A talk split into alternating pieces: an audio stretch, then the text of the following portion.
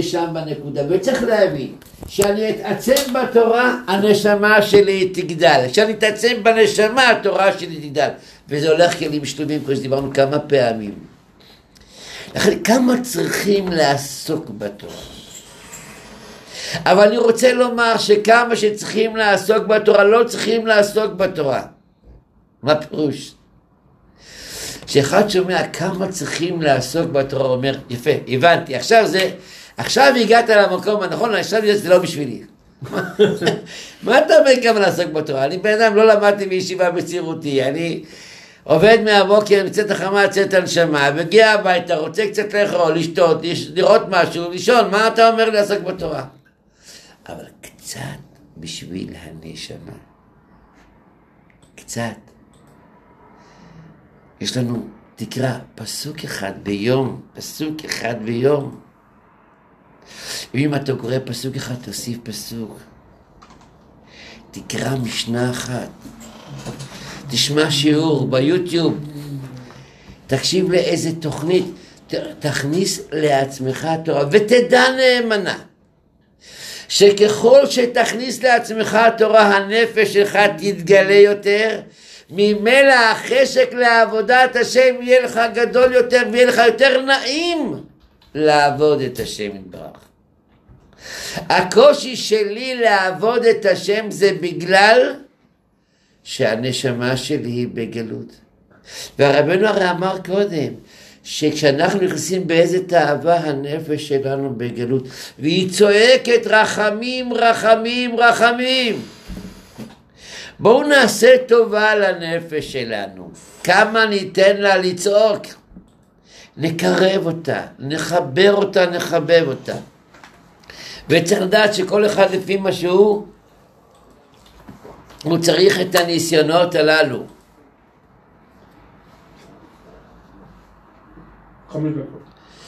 צריך את הניסיונות הללו לפי הבחינה שלו. ולכן אנחנו צריכים לקחת את זה לתשומת ליבנו. להתחבר קצת יותר אל תורה. קצת, קצת. מה שעשיתי עד היום, טיפה יותר. לא למדתי כלום, אני אלמד משנה אחת. כל היום, כל אחד שם עם טלפון, יש לו גוגל, יכול להוריד משנה אחת לפי הסדר. לא אמרתי מי שאין לו גוגל, גוגל, גוגל, שאין לו, אבל יש לך, תוריד משנה אחת. תקרא לך משנה, תקרא משנה, תקרא פסוק אחד במדרש. תעשה לך הרגל קבוע ללמוד, איך אומרים בחב"ד? בין עיסוק לעיסוק, תקרא פסוק. בין דבר לדבר תקרא משהו, וזה דבר שיישאר איתך לנצח. אבל כדי לזכות לזה יש לי עצה טובה. פשוט לבקש מהשם. רבי נחם ברסלב אומר שצריכים לעשות מתורות תפילות. דהיינו, כששמעתי דבר תורה, למדתי דבר תורה, להתפלל לקיים את זה.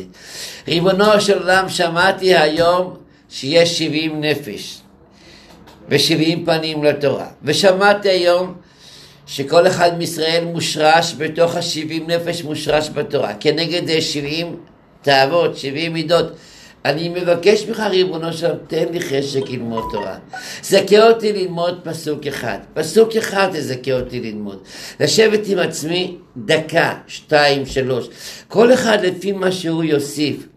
כשהתורה מתגלה אל האדם, אין דבר גדול מזה. רבי, נח, רבי נחמן אמר לחתן שלו, רבי יוסקי, אמר לו, תראי יוסקי, כשהתורה תראה לך את הפנים שלה, אתה כבר לא תרצה עולם הבא בשביל תורה. עולם הבא? מה צריך עולם הזה? זה העולם הבא שלי.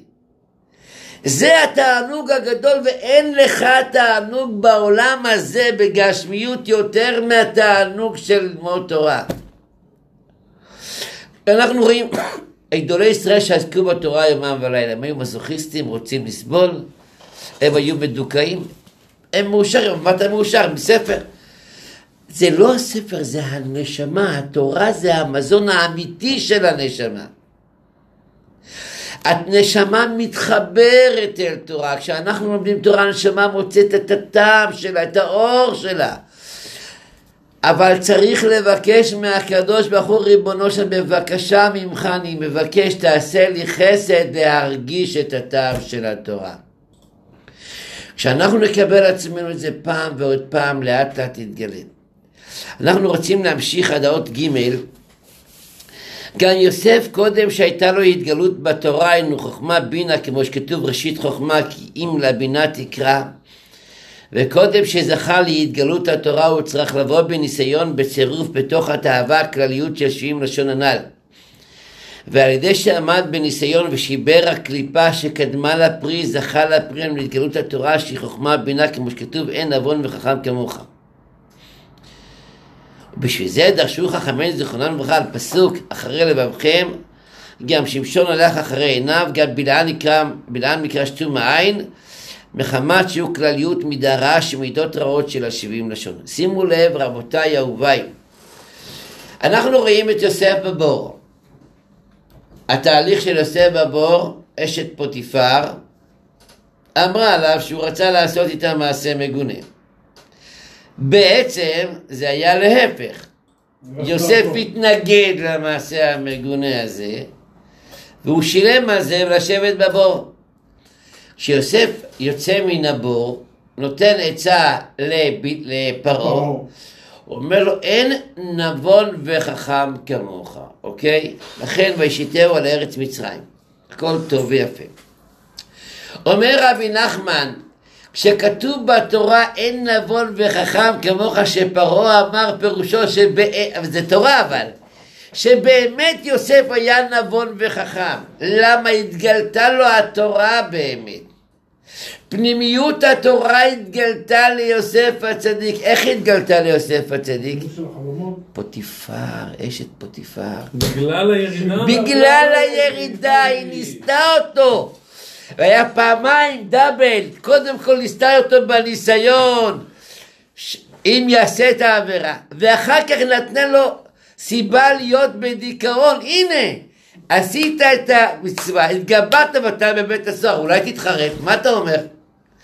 אולי תתחרט על זה שהתגברת על התאווה, ויוסף לא התחרט, על ידי זה הוא זכה להתגלות התורה. וזה מה שאמרו חכמינו, לא תטורו אחרי לבבכם ואחרי עיניכם. אחרי העיניים לא תטורו, מה כתוב בהמשך? למען תזכרו. אם לא תטורו אחרי לבבכם ואחרי עיניכם, אתם תזכרו את התורה. ככה היה דורש בבא מאיר עליו השלום, אמרו לו, איך אתה זוכר הכל הכל? מה כתוב בתורה? לא תטורו אחרי לבבכם ואחרי עיניכם. למען תזכרו. כי למוח שלנו יש לו עוצמות, לא יודע אם תמיד אינסופיות, אבל עוצמות אדירות מאוד מאוד. נבין שהתינוק היה בימי אמו למד כל התורה. זאת אומרת, זה יכול להכיל את כל התורה. רק בגלל התאוות מסביב. אבל שלא תטורו אחרי לבבכם ואחרי עיניכם, שומרים את הקדושה, ממילא זוכים למען תזכרו בהשם יזכנו להיות מחוברים אל התורה. תודה רבה לכל המשתתפים, המאזינים, הצופים, בבית ובדרכים, השם עליהם יחיו. הקדוש ברוך הוא ימשיך על כולכם שפע, ברכה והצלחה ונחת. חודש טוב. חודש טוב ומבורך, שיהיה לנו בעזרת השם ברך ישועות, ואפשר לשלוח שאלות אל הכתובת הזאת, עכשיו או אחר כך אם ירצה השם. אם, יש אפילו שאלות עכשיו, אם יש שאלות. עכשיו, לפני שאנחנו... מיקרופונים. שיפתחו מיקרופונים. תפתחו מיקרופונים, מי שיש לו איזה שאלה בעניין, יכול אה, לשאול עכשיו, או לחילופין יכול לשלוח אחר כך בהודעה את, ה, את השאלה, ובעזרת השם נתייחס אליה בשבוע הבא. אנחנו, אם ירצה השם, בשבוע הבא, מי שרוצה לעבור גם בעצמו, בתורה ל"ו, אנחנו ממשיכים את החלק ב' של השיעור הזה.